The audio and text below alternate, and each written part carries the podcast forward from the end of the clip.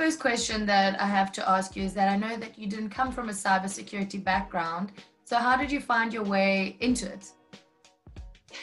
Sure. So, um, for myself, it was there was a lot of cybersecurity news happening during the time, and I realized how unsecure my own practices were. So, reuse the same passwords, never changed passwords. Just, I think we're all you know, a victim of that. honestly, for me, it was just those basic cybersecurity, basic rules and guidelines that I was horrible with. And then from there, it just snowballed. And I just started diving deeper and deeper and, you know, researching more and more about what I should be doing as types of different cyber attacks and how more so than anything about how it affects me and my family nothing to do with companies or structures or anything like that.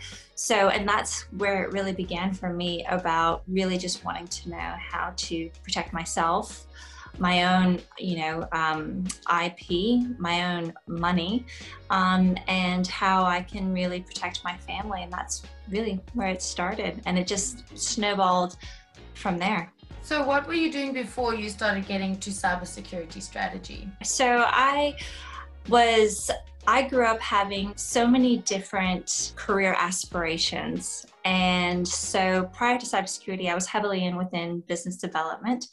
But then prior to that, I also wrote children's learning programs for learning languages and teaching strategies. And then, um, and again, a lot of it within business development and then HR as well.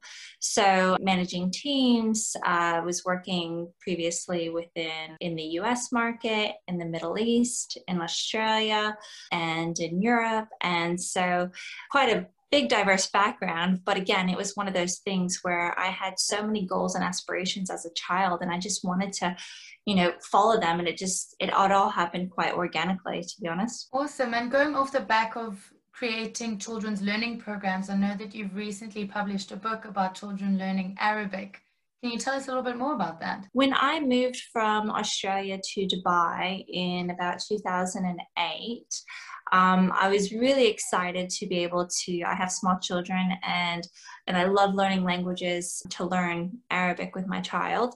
But it was really difficult, more so because all of the children's language books are written in Arabic and English. But if you don't speak Arabic or you can't read Arabic, the actual Arabic writing, then it's really hard to to learn Arabic and to speak it. So um, I grew up learning languages. So you know, if it's if you want to say like French or Spanish, then it's written in English letters. So you know, you have that chance to kind of follow along and, and get that going. So there was no book that was written in Arabic phonetically. So I wrote the first um, children's book written in Arabic, English, and phonetic Arabic. Wow. So, and this is something, you know, at nighttime you you read, you want to read stories with your children and stuff. So just you know being able to to read and learn uh, to learn with him was really amazing. And i was so lucky that uh, my friend who is from dubai emirati and also one of the co-founders for women in cybersecurity she was my translator and really helped me out on this journey. And then all of my co-founders they all um, reviewed it uh, as well and had a look at it. So yeah, it's good. That's beautiful. So where could one find this book that you've published? Sure. So you could actually find it on Amazon.ae and in Kinokuniya in Dubai and Abu Dhabi and in Magrudy's bookstore in Dubai. So I want to go back a little bit where you said that you've co-founded a woman in cybersecurity and I know you have seven other co-founders. What inspired you to start this sort of organization with Women in Cybersecurity and how did you all find one another? I moved to Dubai in 2008 and prior to that I was in Australia. So, and in Australia I was heavily involved in Australian women in uh, insecurity network. When I moved to Dubai, I realized there wasn't there wasn't any women in cybersecurity network. So I, you know, did the next best thing and went to conferences in cybersecurity. And the first conference that I went to was um, was in Dubai, and there were all these amazing women there. And I just went and sat with them, and I recognized a few of them. They were speakers, and I just went up and introduced myself, and we just really hit it off. And I explained my background and what I'd done in Australia for uh, women in cybersecurity and saying how I haven't found any group like that here. You know, is there such a thing? And they're like, no. And then it went from, you know, there are actually nine of us, and it went from from that to just imploding. And now, three years later, there's over a thousand members.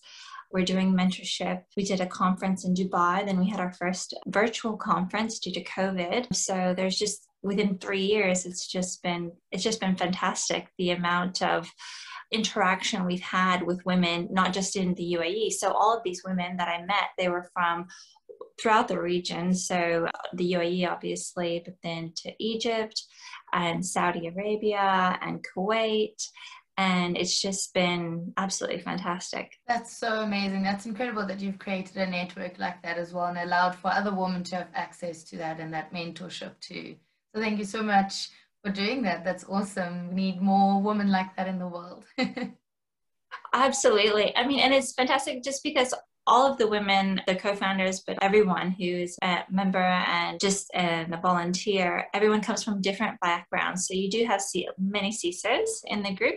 You have technical, non-technical, and everyone is, you know, contributes and is really um, it's really empowering to see that the diverse pathways that there are into cybersecurity because initially when people think of cybersecurity they think of a technical person behind a computer or a laptop and it's just not always the case. I mean there's so many different facets and so many different areas within cybersecurity yes and that's what's really important and really valuable within the group is not only does everybody come from you know different diverse cultures and backgrounds but also have different skill sets that um, that hopefully someone who's looking to make a, a career jump or who, a young person who is looking to get into cybersecurity they can hopefully identify with and see that you know there is opportunities there for them. So what transferable skills did you take from your previous career into your current position as the head of cybersecurity strategy? You know within strategy and within you know for my particular um, skill set is, and the transferable skills is communication and just bringing people and teams together within cybersecurity. And and for mine, it's you do have a lot of different types of of team members, and to get to the end and get to the goal you really do need someone who can bring everything together and communicate. So, and be the translator, translator between the technical and the non technical, between the business and everything happening. I mean, um, you really need to, for myself particularly, need to understand the goal of the business, but also how every individual and team member operates and what they need to get the job done. So, not being a blocker or being the no always, which is what, you know, um, cybersecurity gets a name for, but really just understanding and enabling them and giving them the tools to do their job better but securely. Final question before I move on to the ABCs part of the interview. I asked this to all of the women that I interviewed, but it can mean anything. It's such an open ended question, but what does feminine leadership mean to you? It's a great question. And to me, it really is seeing someone that you identify with and in a leadership role that you can aspire and look up to, and just showing a pathway into what is possible. But you know, one thing that I always do say, having diverse leadership, you know, be it gender diversity, cultural diversity, you know, all shapes of diversity. It really is about having the right person for the right role. And although you might have to look a little bit harder to get that diversity. You can do it and it is achievable. You just have to understand the qualities of how to attract to get to that diversity level. Um, just having, you know, the right person for the right role of someone that you can look up to and identify with. Awesome. Thank you so much. What a beautiful answer. Now we're going to move on to a segment that I didn't realize would be so popular was the ABCs of your career. so the first question is A, what was your amazing, affluent Oprah Winfrey aha moment in your career journey? Oh, um,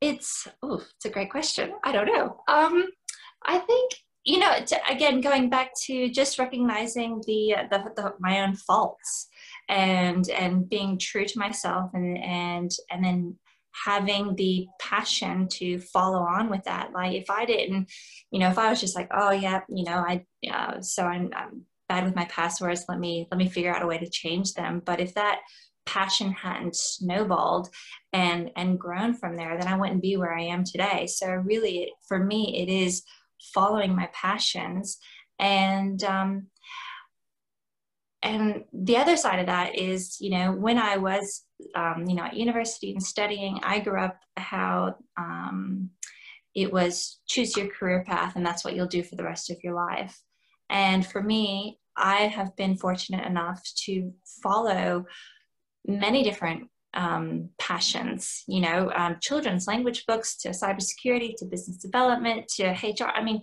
it's just so like it's a very broad and and it might seem crazy to some people, but honestly, like I think it's you know, for me, I have so many joys and so many passions that I'm really excited to be able to um, to follow them. And the way that it's flowed throughout my career, um, you know, it's flowed quite nicely, and um, and it's been really great.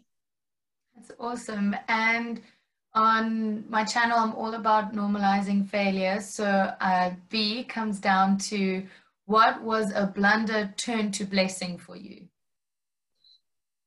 under turn to blessing. Um, you know, um, the the first thing that comes to mind is during obviously the last year of COVID and working from home. Um, I have three children, so um, working from home, doing video conferencing, and suddenly a child will be walking around in the background, or suddenly you'll hear a massive loud toy of wheels on the bus go round and round, or something. And you know, it's just um, it it normalizes the situation and it brings everyone back to reality. And um, and it was um, it was nice. You know it's just you know we're all trying to achieve a common goal obviously in getting our work done. But again it just brings everyone back to reality of like you know we're all in different circumstances at this moment in time. So it wasn't so bad but that was recent um, well actually many recent um, many recent ones Beautiful. That that just makes me think that's like such a um, mom answer, but a working mom. because people yeah. get women in the environment when they are moms, you know, these things happen in the background. There's kids running around. You've got to put this one to bed. You've got to take this one to school. This one's going to swimming or some sporting event. And then I think it's really normalized working moms the past year, which has been beautiful. Absolutely, absolutely, and it's been um, yeah, it's there's been a blessing in disguise there.